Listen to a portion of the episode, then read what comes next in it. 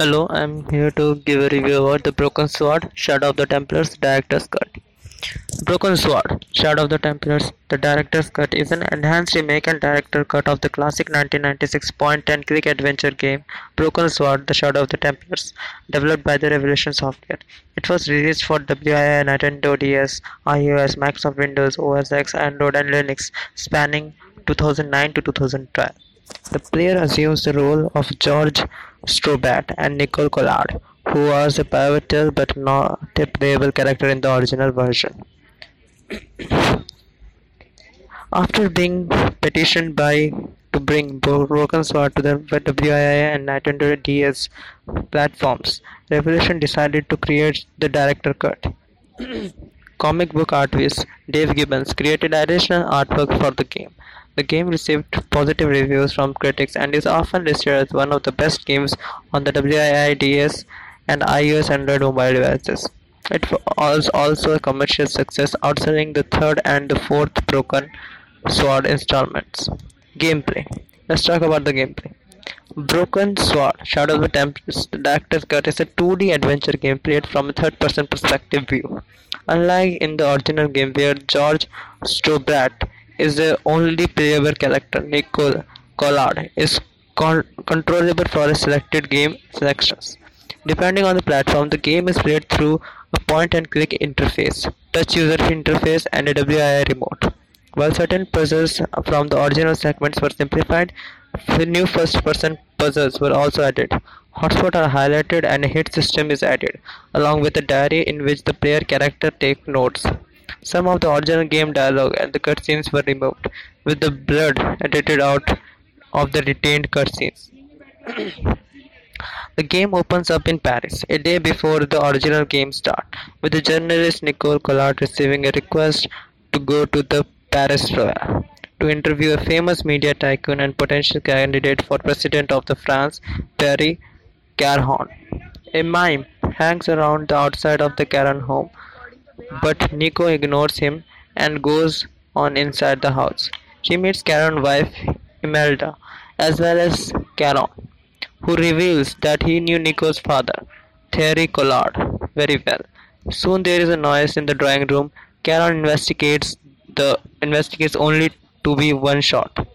Nico rushes the scene to see Mime over the Paris collapse. She is knocked on the ground before she can do anything and wakes up to find Imelda going to call the police. After persuading her that she finds the truth and help and help, Imelda allows Nico to access Caron's room which contains the elephant carving, the same as the one Nico received from the father who had carved it himself, and a stone cylinder which contained a hidden letter code. Caron corpse, Nico discovered a ticket stamped Beatrix de la Cor Concrede and goes to investigate the dock where the Concrede was. By using the letters on the cylinder, she discovers a secret office area where Caron and many others met for business. After she writes her story, her editor Ronnie tells her to drop it, and at which Nico becomes angry. However, she receives a mysterious phone call from a man called Plantard, who tells her that he needs uh, he needs to speak up about her story. Next day, the American tourist George Stobbart witnesses a terror attack at the cafe in Paris, during which a clown steals an old man's briefcase and detonates a bomb. Soon after, George meets Nicole Collard, a journalist who is photographing the scene. George investigates the area and helps Nicole gather information about the attack. He finds the clown discarded nose and learns that a man was seen escaping with a briefcase. After Nicole discovers the address of the costume shop inside the clown's nose, George learns that the shop's owner that nose has been purchased by a man named Khan. Now the rest of the story I won't be telling you right now as this would actually reveal the uh, entirety of the game. So let's talk about the developing and marketing of the game. On March 21, 2009, Ubisoft released the director's cut of The Shadows of the Templars for the Wii and DS. According to the revelations, managing director Charles C. Director cut became came about uh, thanks to a group of Broken Sword fans who started an online petition of begging him to bring the series on the Wii and DS. Rather than only porting the original game, he did uh, uh, he did on the Game Boy Advance. Sale decided to time to the reward fans with something new different. Hence, the director cut additional material. Sale decided to game uh, the game would start, uh, start a day before the Parisian cafe explosion in the original game, filling in some Nico's Collard backstory.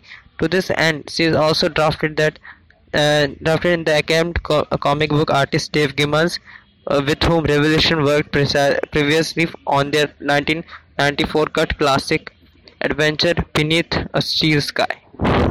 In addition, working to the visual references of the game, Gibbons also produced a comic book to, the, uh, to accompany the game's DS release. Gibbons stated that he decided to return to video game to work on this because he knew producing the character shots with a range of expressions would be challenging and he knew that he would enjoy it, based upon the past experience. The game was programmed by Tony Warriner and Joost Peters. In the director's cut, Hazel uh, Ellerby returns to the voice of Nicole Collard in the new sections, playing Nico again for the first time since the original game's release. So let's cut the scene as the recording is going too large. Uh, I would like to end my recording here.